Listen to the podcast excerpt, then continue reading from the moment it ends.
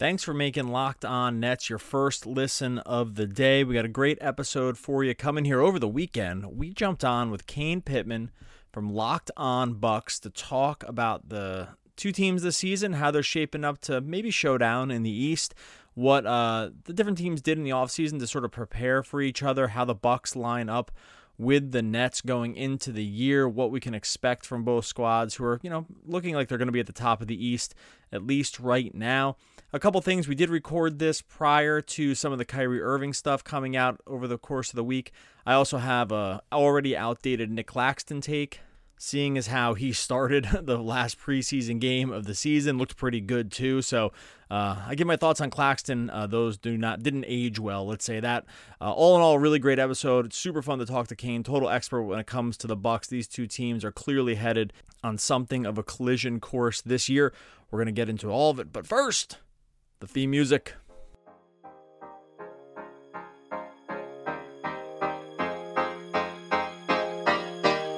You are Locked On Nets, your daily Brooklyn Nets podcast. Part of the Locked On Podcast Network, your team every day.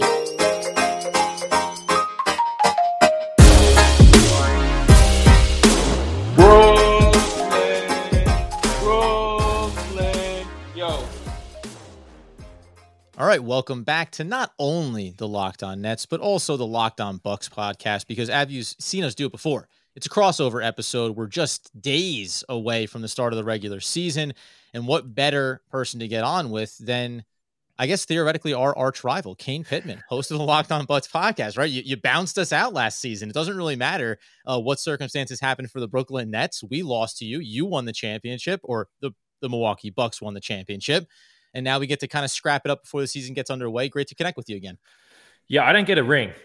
Just, just, to, just, to, just to clarify, yes, uh, I, I, haven't. Uh, I was watching the Bucks broadcast the other day, and Marques Johnson was talking on the broadcast that he got a text asking for his ring size. To be clear, I did not get the text asking for my ring size, but yeah, I, I think the Nets are probably the team I've done the most crossovers with for obvious reasons. I still feel like the Bucks and Nets are on a tier of their own uh, in the Eastern Conference, so uh, it's good to catch up. And Doug, yeah, well, Giannis gave you Giannis gave you a shout out, right? Didn't uh didn't Giannis gave you some kind of shout out? That that feels like that's like half a ring, right? Yeah, no, it's true. He he did uh, lobby the U.S. government to get me back in the country from Australia. So I mean, that, that was better than a was, ring. Yeah, yeah, that's yeah. fine. That's fine. Voting for well, citizenship. Do, uh, How does that not work, right? go i mean going into the ahead, season it, it, looks like it looks like these two teams are probably on something like a collision course our our fans want to know about this and i think maybe this is probably relevant to bucks nation too uh, we'll just open up with this and then we'll move on to other relevant things do you, when you see the stuff happening with Kyrie around uh, around the nets right now i'm interested in other teams takes around what you know people in Bucks land think about watching this team like the Nets, which I think most people agreed were sort of prohibitive favorites going into the year, even with the way the Bucks ended last season.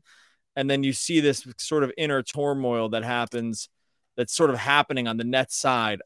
We've only talked about it in the context of the Nets so far, but I just I, I do value sometimes these other outside of the Nets circle opinions around this. Like when do you see this happening, is there this piece like, oh, things are crumbling here like that like or does it or does it not really is it is it not really germane to the way the buck season plays out well, I think it is if you project ahead to the postseason. I mean, clearly the reason why the Nets are by far the the overwhelming favorite is because they have three guys. Now, you can certainly make the case if they only have two of them, then they're still the favorites. But the point I always come back to, and I think Zach Lowe is the guy that always makes this. I always hear him bring this up if you have three superstars, not only do you have the overwhelming talent if everything goes perfectly, but you also have a little bit of insurance if you lose one of those guys. So if you cut back to two players, it does change the calculus a little bit, especially if you look at this Nets team and think, well, it's not like last year where Brooklyn made the in season trade for James Harden. If you can't actually get anything for Kyrie Irving and he's just a player that is unavailable, clearly it does change uh, the outlook for the Nets. And then I, I, think the other point, just from a Milwaukee perspective, I've been saying this pretty consistently. Consistently, I think the Bucks are in the perfect position as defending champs because no one really cares about them. No one's talking about them. They go into the season with no pressure, really, and there's no drama. So I, I think that that's the big thing that actually brings me to the point that I wanted to make off the top of the Milwaukee Bucks won the championship last year. And Doug and I always say There's only one championship every season. Nobody really cares when you look back about injuries or circumstances that happened along the way. The Bucks won the championship, and yet you come into this year and there's still a handful of teams that maybe you put above the Milwaukee Bucks in terms of being title favorites. Do you feel like the Milwaukee Bucks are deserving of more respect in that regard? Do they does that team have a sense of, hey, this is good for us to fly under the radar and we'll just see you in the playoffs again? And if things play out the same way, we like our chances. I mean, every team feels confident, even if you were taking on a full strength Brooklyn Nets roster, that you can beat them in a seven game series. But it does feel like the NBA consensus is, yeah, you won the championship, but there were certainly other circumstances for a number of teams that got you to that point. Yeah, and that's that's kind of always the case, isn't it? I mean, I think back to a team like Toronto, and and I always said this before the Bucks won the title. For Raptors fans in particular, I would say, why would you care?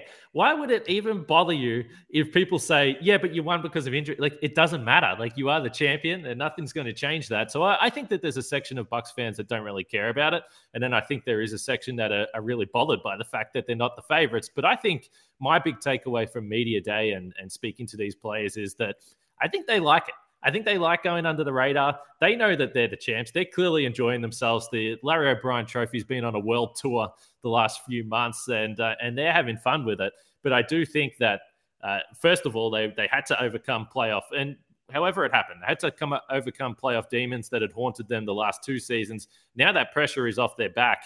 They have the title, and I think that they're probably pretty comfortable with being. I think they're the third favorite. Looking at most most betting markets, mm-hmm. BetOnline.ag. I think I had them third, the Nets first, Lakers second. So. In all honesty, uh, uh, if you talk about a team being disrespected, but they're still the third favorite for the NBA championship, it's like it's not the worst spot to be in third favorite, third favorite, yeah, being third in line for being the best yeah. team in the league, arguably. The other thing too, I, I, that I'm just curious about from uh from your perspective, Coach Bud. You said exercising some of those demons, right? Overcoming some of their playoff concerns. He obviously wins the championship. You get the coaching extension. All of a sudden, y- you move past this thing. Do you think uh, was there any amount of having Giannis is what overcomes that. Obviously, you get Holiday. Did the players overcome those foils for themselves as much as anything that Coach Bud did or did not do last year? Because I, I still wonder if it's a product of the players and just the quality of the team versus the coaching and, and different things that he did last year that warranted saying, yes, you're as much a part of winning this championship as anything that happened on the court. Yeah, there was a number of situations during that playoff run where but everyone had decided that he's about to coach his last game of the Bucks, and I always laugh thinking back to it was during the second round against the Nets, and uh, Rick Carlisle just came on the coaching market, and everyone was saying, "Well, we need to can we can we fire Bud midway through this series just so we can lock in Rick Carlisle?" And it's obviously hilarious to think about now, but I think Bud does deserve some credit. I mean, clearly and this is always the case, you win NBA championships based on superstars and superstar performances, and Giannis clearly was special. But I think the one trend that we saw throughout last season was that Bud was more willing to adjust. He was more willing to experiment. In the postseason, he was more willing to play his superstars the minutes that they should be playing in the playoffs. Still not as much as what Kevin Durant was playing, but that was through necessity rather than anything else. But the other thing that I think stands out to me when you go back and you look at every single a playoff series, whether it was Miami in the first round or Phoenix in the NBA Finals. Game one was not very good. They started off these series very slow in every single series. And the longer the series went, they seemed to find the matchups, find the rotation, find the adjustments that were able to help them get on top. So I, I think it would be silly to to dismiss Bud and, and the way that he seemed to evolve the longer the season went. I gotta say, I I look, I watched we watched every single game last year. I I, I do want I do consistently forget that this was the second round matchup and this yeah. wasn't the. It, it's really. I was sending a text to someone that I hadn't sent a text to in a really long time today, and our last text was about the Bucks and uh, the Hawks series, and I was like, "Oh, right, the Bucks still had to play the Hawks." in my mind, I had just sort of wiped that off. They had wiped the slate clean on that part, and just kind of, even though I watched every single game of the series, I just completely forgot that, that, that that series even happened. I mean, it kind of basically didn't happen. But um, as we as we go into the season here, do you think that you know a lot of people talk about the regular season now as if it's sort of a foregone conclusion. Um, it's almost a shame in some way that the storylines around the regular season end up being more about what's going to happen in the playoffs unless unless you have some plucky upstart, and you kind of have to sometimes formulate new stories to talk about because the regular season has become increasingly marginalized. Do you think that like the way that the Bucks and Nets are going to operate this season will just be along those lines? That we're especially the Bucks now that have kind of just absolutely steamrolled through the regular season at times, like just yeah. like historic sort of just dumpstering of other teams as the season as the season goes on, point differentials that are nuts. You know, do you think they'll have a different strategy this year? Because that's something that Adam and I have been trying to parse out about the Nets this season is like what the incentives are even going to be around the regular season. And I hate to frame it that way so early because I want to get really excited about it. And at the same time, it's clear when we do these kind of crossovers that the conversation is about something different, right? It's I, am excited for basketball to become back. I'm not exactly 100% sure the next 82 games for these these two teams are going to tell us all that much. Does that make sense? It's like a weird spot that sometimes certain teams can get into around the regular season. Yeah, I mean the the life of a contender in the regular season just feels like survival mode, right? I mean, you, are just like, okay, let's let's get through this. We know that you're going to win enough games. Like that's the one right. thing you know, unless disaster happens, and knock on wood for both teams. So hopefully that's not the case. But you are just trying to get to the postseason healthy. I mean, that's that's the key part of the season, and I think the Bucks learned a bit of a lesson from the 2019 season and 2020. I mean, you spoke about the historic pace, but when the season shut down in 2020, they were still they they lost a couple of games, so I think they were on around 69 win pace. I mean, just ridiculous stuff.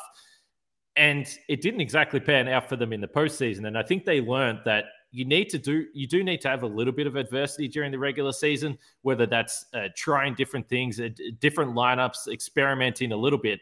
So last year I, I, think the fact that they were actually the third team in the eastern conference they didn't have home court advantage for the second round. Funnily enough they did in the conference finals again. That's the way that that worked out. And then they didn't have home court in the nba finals. I think they learned some lessons that you know maybe going uh, you know balls to the wall every single night tuesday night in detroit winning by 50 points, maybe it's not totally necessary. So right. I, I, th- yeah. I, think you're right. I think you're right.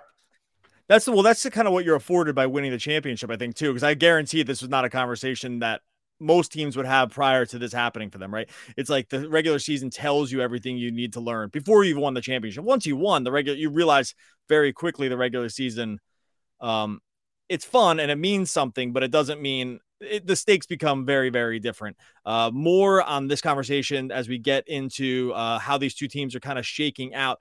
But if you're an NBA fanatic, you know that we are. You have to have heard about Prize Picks at this point. Prize Picks is daily fantasy made easy. I know this for a fact. You, I, I love this stuff. I know you will too. Prize Picks has NBA DFS props on more than anyone else in the market. If you go to some of these other competitor sites, you're dealing with salary caps. You're dealing with trying to fit uh, certain players that you want into the scheme that you want, into the salaries. It can be really, really tough. Prize Pick makes it super easy. They just have the props up there and you choose, you know, is one player going to score this many points tonight or not? Are you going to go the over, the under? You pile some of them together, sort of parlay them. Prize Picks is offering a, uh, basically uh, something on the market that you really don't see very often. And it's just really what fans want. If you've been dealing with some of these other DFS sites, you have to head over to Prize Picks. It's made easy. If you uh, make a deposit right now, you're going to use a promo code NBA for an 100% instant deposit match up to $100. You have to be a new account and you have to use that promo code NBA. You pick two to five players, you pick some over unders on their projections, and you can win up to 10x on any entry. It's just you versus the projected numbers. You're not dealing with all those sharks out there. I've been in these waters before. You can avoid it all on prize picks. Prize Picks allows mixed uh, sport entries. You can just hey, do one for NBA, one for NFL, mix them all together. You're good to go.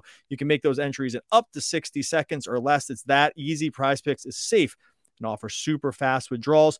Make sure you use the promo code NBA and prizepicks.com. Go to the App Store, download the app today. Prize Picks is daily fantasy made easy.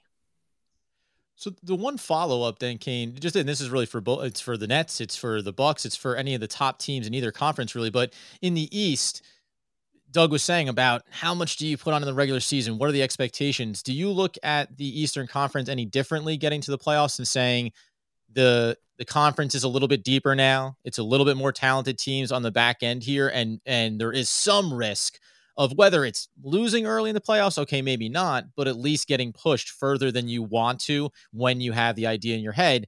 We're a finals team, we're an Eastern Conference finals team. We don't want to be going seven game series early on when it is about being fresh and attacking. Do you worry about any of these other teams in the East uh, when you look around right now? Not really. I, I, think the one wild card team is. I think the one it's fair. wild. It's fair. That's the right response. To be honest, that's the right response. yeah, I, and again, this is this is if all things. This is as Knicks aren't concerning to right you. Now. Knicks are not a scary team to you right now because there's been a lot of chatter around this city. Uh, well, I would say, I mean, great home court, great home court, great home court crowd. So shout out to those guys. But sure. but I, I think, and this is if everyone's healthy, so it's easy to say this now. Obviously, things are going to change, but I just have the Nets and the Bucks so far ahead of anyone else. I, I, there's a really, there's a bunch of really solid teams. You mentioned obviously the Knicks, but Atlanta will be there, Boston, Miami, all these teams. Yeah.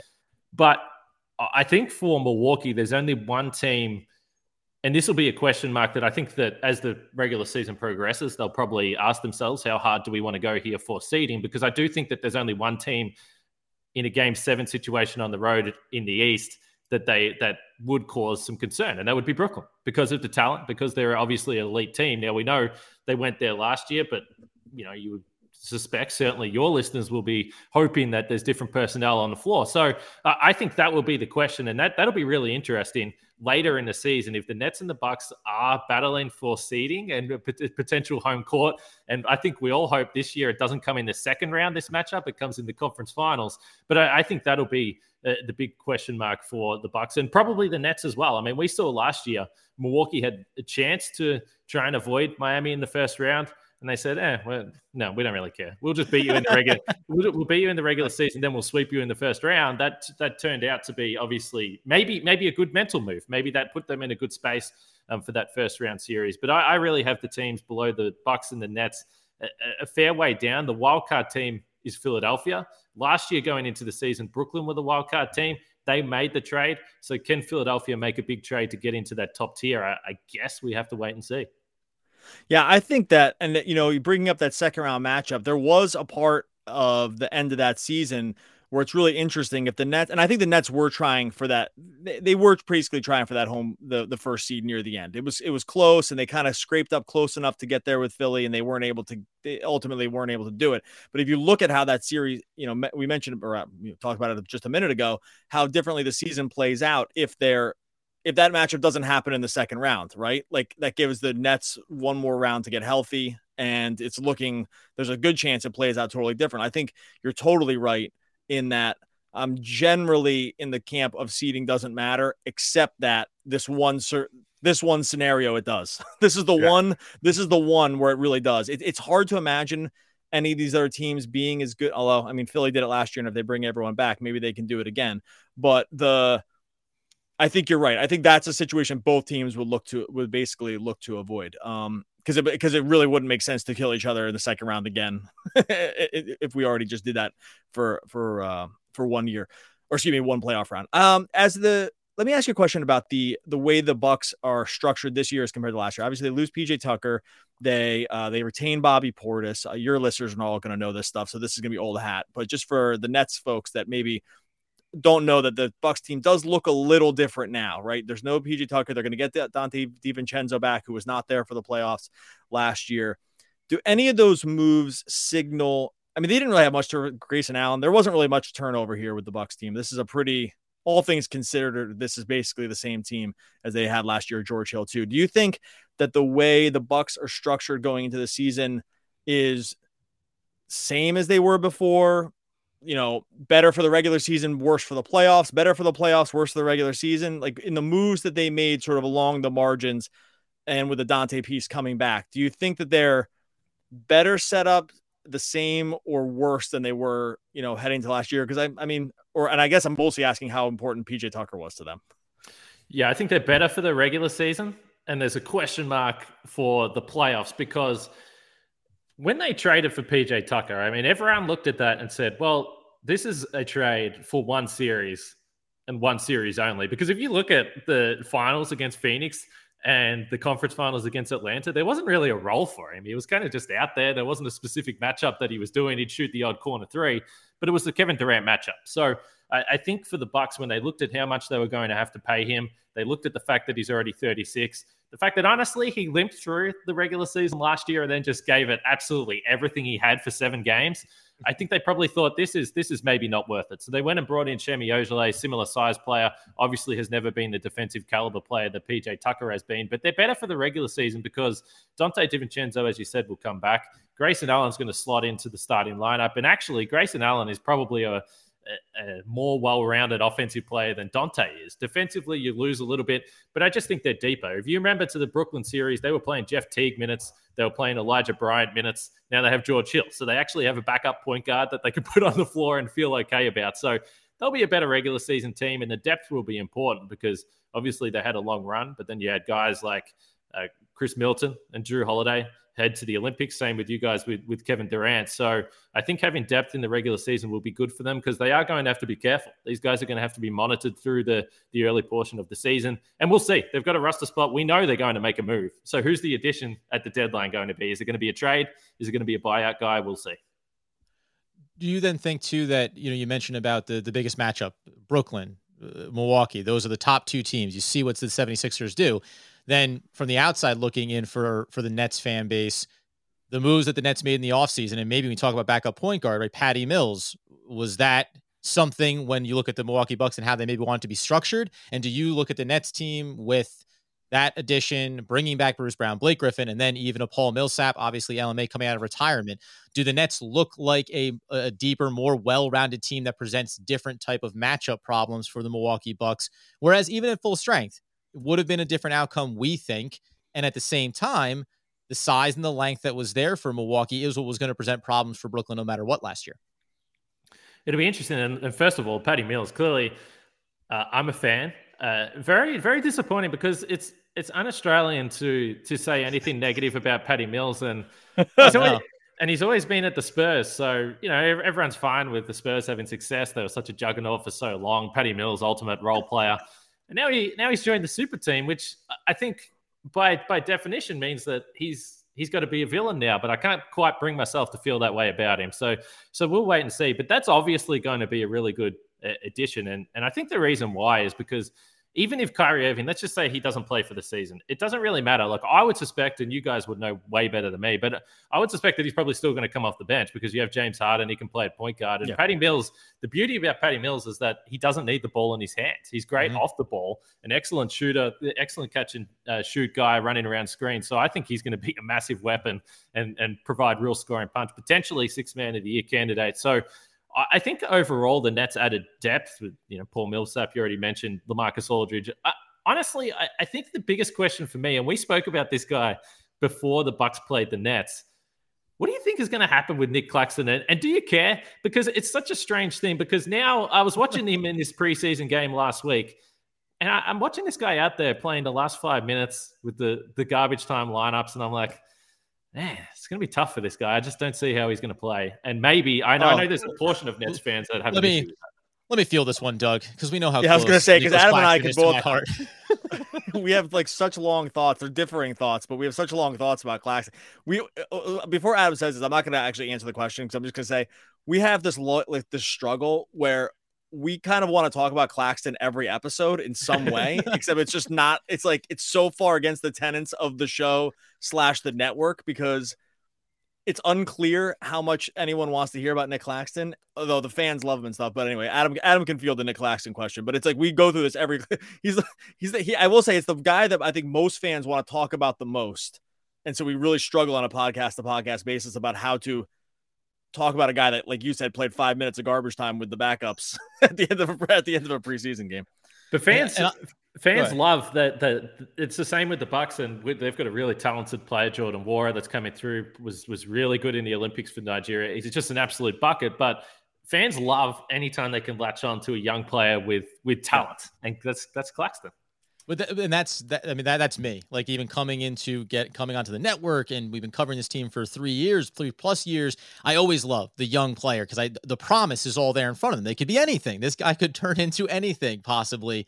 Um, so it's an exciting thing to think about. Unfortunately, and this will probably Doug and I have gotten, I think, to this place, and he's had to give me doses of you know reality along along the way it, it, honestly, at this stage right now, I'd love to be proven wrong, but I, I, finally got to the place where it's over for Nick. He got put into the mix with all these other young players. That doesn't mean it's done for him in terms of his his uh, Nets career, but he is far closer to being uh, a player working on his game in the G League than he is to being on on the starting day roster for the Brooklyn Nets. It's just a reality. And when you hear him in the, the media day session, which was we joked about this with Matt Brooks, he said, Yeah, I've been working on my game, putting on weight. Was asked how much weight have you put on? He said, Well, it's not really about a pounds thing, but I feel good.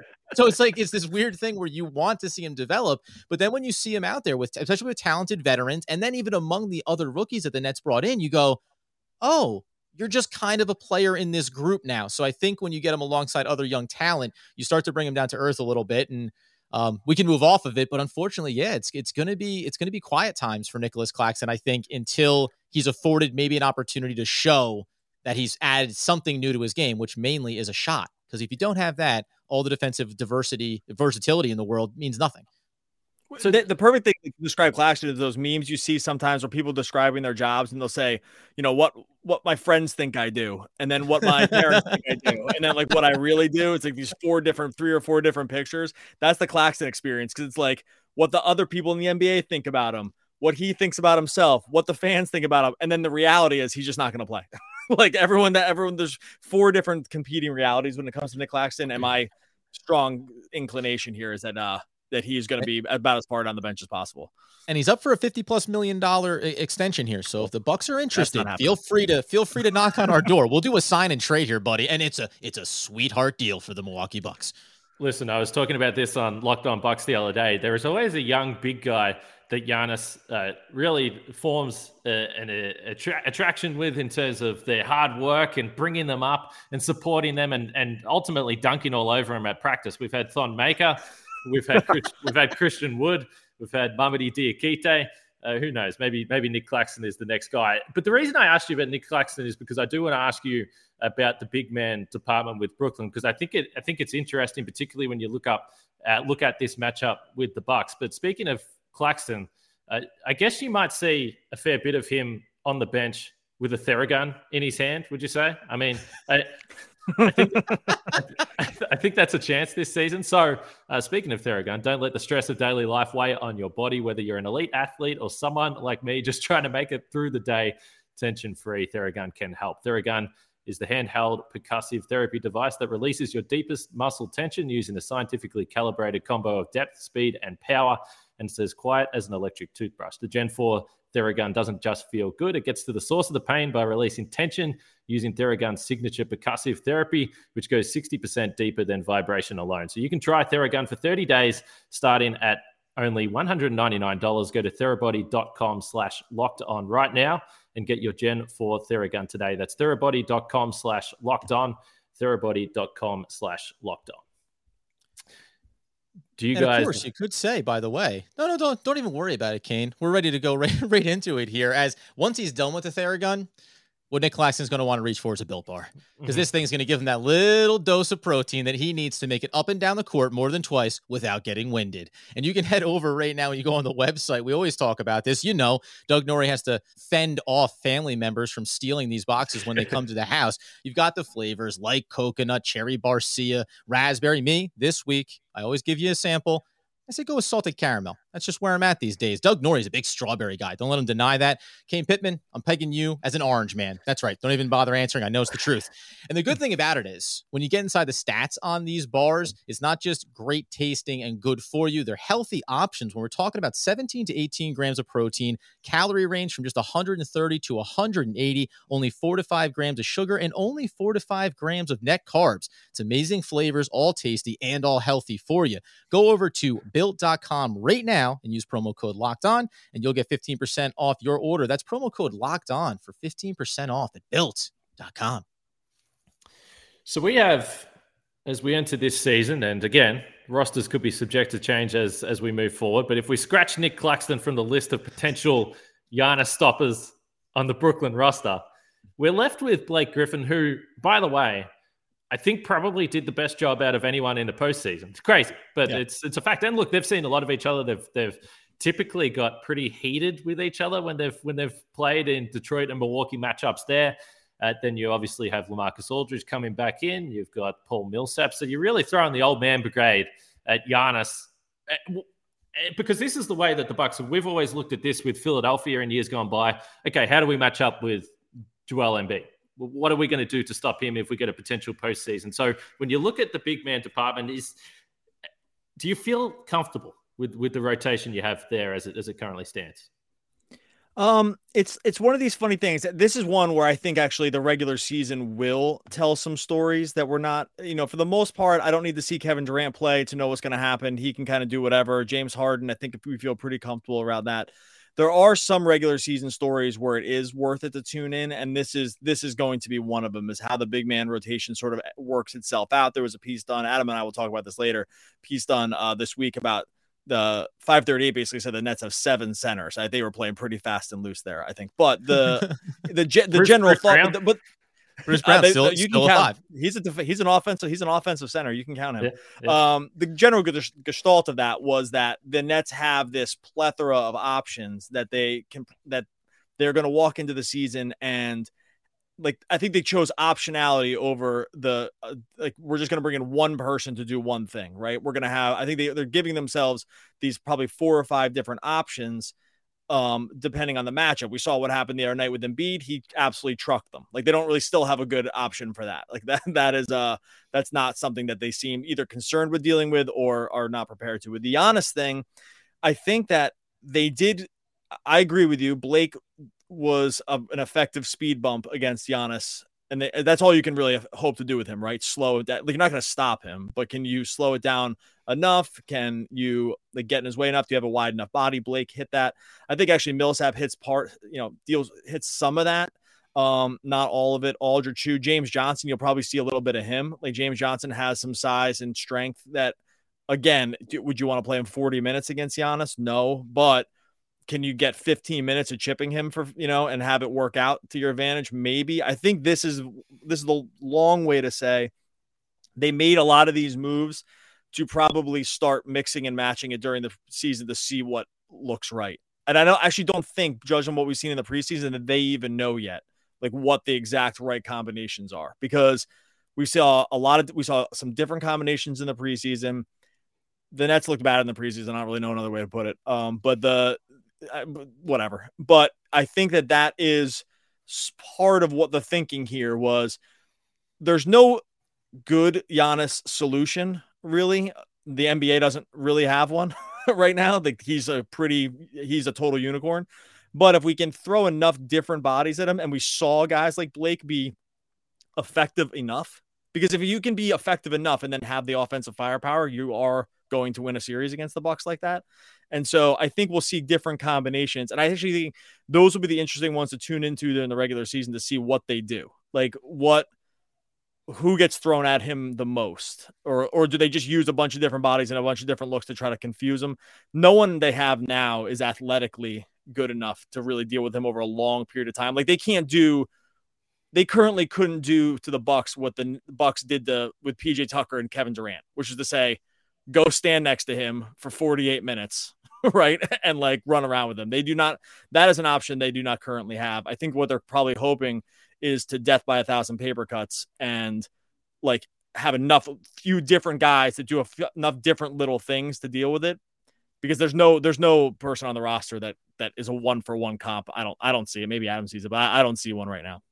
No, and by the way, because the, we, we just talked about that preseason game against Philly and saying there's certain players. You say an Embiid, right? You you, you look at, at the Joker and you say there's certain players that there isn't the answer to. And Embiid, this goes along the uh, sorry, uh, Giannis goes along the lines of what he accomplished last postseason, where everyone talked about, boy, this guy doesn't always seem to want to lean into the best areas of his game at the most opportune times. Then he starts to do it the Bucks kind of become unstoppable and they win a championship, right? So at, at that point, I don't think that you go into an offseason saying, who's the guy that'll shut down Giannis? Because they don't exist, right? That isn't, it, there isn't that simple solution to it. Maybe the problem is it's like an NFL analogy of when they say, we got three great quarterbacks in the room. Yeah, well, when you got three, you don't have any, right? So we've got a lot of bodies we can throw at Giannis. Yeah, well, when you say you got a lot, it means you really don't have anything. Eh, like with so many matchups for Brooklyn, though, it's about what the Nets do on the offensive end, overcoming whatever they lack on the defensive end. So they, they come into the season in the same way. They're better prepared for those type of matchups, but it doesn't mean that they have the answers.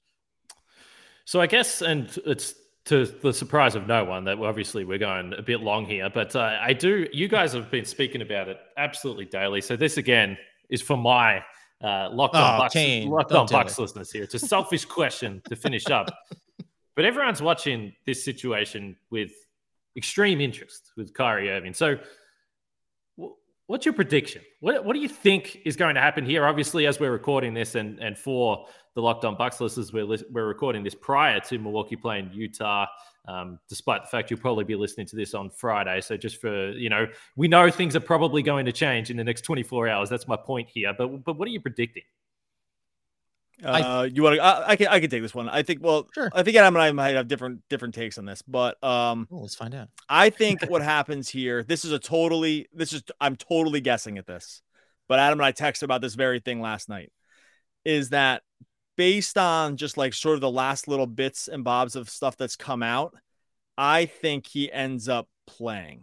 And I think he's going to sort of take an L on whatever the stance originally was and work it back into a different sort of talking point. You can sort of already see that happening right now. Is that like the the the talk around the vaccine specifically from his camp is starting to change based on well no, let me put it he no one he never said anything it's all made up he's never said as we as we record this thir- Wednesday evening he's never said anything to the media at all so it's all been third hand sourced sources and quotes whatever I think if I were to again I'm not this isn't sourced personally I think he comes back and plays because this has sort of gone sideways and um I agree. And I think I, I, I, okay. I agree. I agree. And I Doug. think yeah, they'll just they'll come up with some other like you already saw that the the the, the Shams Charania thing about standing up for vaccine um hesitancy around you know the workplace and stuff like that like it was already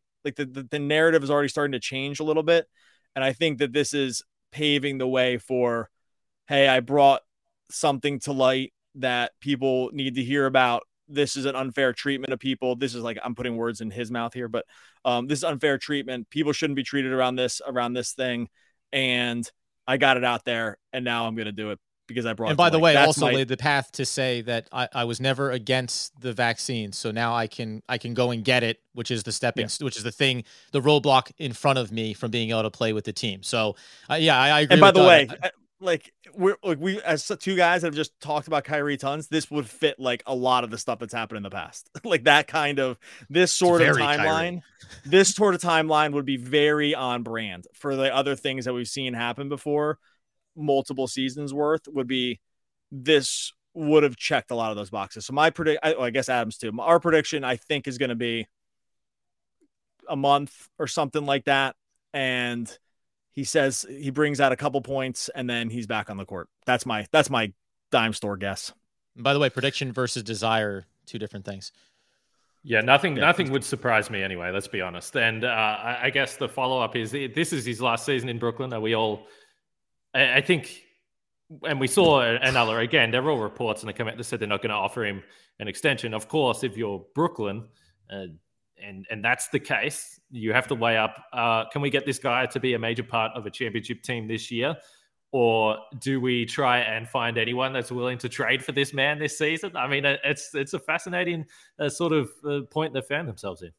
Yeah, this is too, like he's on Oh, the go he's on the player option for next year is a little bit north of 36 million. So uh, just from a opt-in standpoint, um, you know, Kyrie is incentivized to want to pick up that player option as opposed to potentially enter the market. Now, it doesn't mean teams are going to offer him money. Again, one of the things we always mention throughout all this is if it's uh, you know breaking news, he's one of the best players in the game. So there would be suitors for him.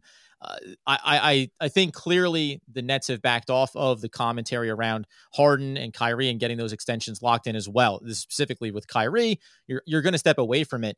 Do I think there's no world where they can, if it goes the way Doug and I think, and he comes back and plays and is a part of the team all the way through the season and helps win a championship? The extension talks can get ramped right back up, and they can find their way back to that. I, I think that's the that's the hard thing that you sign on for when you have superstar talent like this or or personalities like Kyrie is yeah, you, you know what you get when you live with some of the other side of it. So I, I wouldn't be surprised if you don't hear any additional talk around that until after this season, though, where the Nets feel like they can get a clearer sense of of what direction Kyrie wants to go and How does how does Harden feel about it? How does KD, who already is on the extension and clearly the most important piece of this, in this franchise, how do they feel? And like, and, and just to actually paint this in in a in a way that Bucks people would I think see it too is like the thing that's happening in the moment is rarely the thing that happens forever, right? So we talked about at the beginning of the podcast that Coach Bud was probably a toe away from being fired, right? Like a, a Kevin Durant big toe uh, from be, ever being on the Bucks again, and uh, as a coach, and then is now a coach for a long time, right? Like it just it, things can change so quickly that I've tried at least, and maybe I don't know. I think maybe just talking about basketball long enough is that I tried to really slow down my the hot take piece of it because I'm like it just doesn't take much for it all to change immediately. These guys are wired totally differently. They are just they're professional athletes. They know most professional athletes. They're one of the, their, their best skill of all is not being affected by the thing that happened the day before. Like it be by being able to move on with whatever happened the day before, good or bad, and just move into the next day and do it. And like I think sometimes it's easy as fans to forget about that because it seems like in the moment the sky's falling, and then you just get a month later, it's like, oh yeah, he's back on the court, and everyone loves each other again, and they're winning games. Like it just really can change that quickly. By the way, this is me glass half full. It could not happen like this. like it, he, we could be talking, we could be in June and be like, man, he's out of the whole season. This is nuts. But I, I do try to remember that things in the moment that seem like they're certainties, especially in basketball, it doesn't take long for the the whole narrative to change pretty quickly. So I'm really hoping that's what happens. In that vein, Kane, how long before you expect Giannis to request a trade? Just to yeah, I, I listen. It, it's funny. I mean, the extension has only just kicked in this season, and when we were talking about it at the start of uh, last season, one of the points that we were you know, making is that this is fantastic. Uh, that he signed the extension, obviously great for the team. It takes pressure off them. Great for the city. Great for the fans. Um, but it doesn't mean that he can't request a trade. Now, I think you know, winning a title before that extension even kicked in um, certainly, probably the best way that uh, that they could have could have uh, followed that signing up with. But yeah, it's it's funny. I mean, I think. Can I ask you? I mean, on a serious question, because uh, from the outside, everyone says that Giannis is that unique type of superstar personality that wants to stay with the franchise, that feels comfortable. I mean, is that legitimate, or is it to your point? Like, yeah, I'm that kind of guy, and I want to stay here as long as we're a really competitive team and I can win titles. Like, there is a there's a fine line there of being generous with your decision making versus yeah if the team starts being middle of the pack in the east then maybe i don't want to be here. Yeah i think he's also super stubborn and and competitive. So we saw it as soon as they won the title he straight away called out everyone. He's like yeah i could have joined a super team. That's, but yep. instead instead i just, instead i just won it by myself. And and he's always been that kind of guy. And i think part of it is is the way that he's grown up everything he's gone through and being an international player you know he didn't grow up in america playing alongside these other superstars and having those relationships. He's not on Team USA, so to him, I think I always thought the chances of him uh, running to to go play with LeBron or go play with someone like that were were significantly reduced compared to your your American superstar that that that seems to be more of a trend that we've seen across the league. So certainly, I mean, if they if they didn't win the title, and in two years down the track, Khris Middleton is is traded because of the salary issues. Brook Lopez is obviously beyond his prime at that point, and they become a, a play-in tournament team. Yeah, the, the pressure probably begins uh, to build there, but you know uh, he is different. I, I, don't think that's overblown. And and I All will right. send oh, you God. Kyrie Irving for Giannis straight up. I'm just I don't have all the connections, but I'm just saying, if you feel like it's the smartest thing to do ahead of the season, we're willing to commit to Who that. says no? All right. This has been awesome. Kane Pittman, Locked On Bucks. Uh, we're Locked On Nets, depending on what feed you listen to. I say it for both of our feeds here. Subscribe to the YouTube channels, the Locked On Bucks YouTube channel, the Locked On Nets YouTube channel. Make sure you hit subscribe, try to boost those numbers up. Every single episode going up on both feeds. Uh, this has been great. I'm sure we're going to talk to Kane Pittman, and Kane Pittman will talk to us as the season goes on. As there's no one else in the East that's even worth talking about. So I don't think it's uh I don't think it's a I don't like like like locked on. You know, Doug, we still have more crossovers Why? to do with other teams. Come on, buddy. This well, is, no gonna, they're not going to listen to this. They're not going to listen to this. Yes, and right. no one unless someone aggregates it and tells them like no one. If you're like one of those people that aggregates and tell and tattletales, and just you know look yourself in the mirror. What I'm going to say is there's no one else worth to talk to. And yes, we'll probably do some other cross other other crossover podcasts. They won't be as fun or as meaningful, but that's just the way this the NBA works. What do you want to tell you? We're, there'll be other years where it won't be like that, but just this year, this is the way it is. Locked on Bucks, locked on nets. And we all think, by the way, Kane, as we like to do at the end of our shows, think we're so smart. These teams organizing, competitive, looking to win championships. But Everybody is a genius, but if you judge a fish by its ability to climb a tree, it will live its whole life believing that it is stupid. Bert Einstein. Oh, one of the all-time great poets. Thanks, Kane Pittman. Locked on Nets, Locked on Bucks. We'll be back again next week talking more basketball.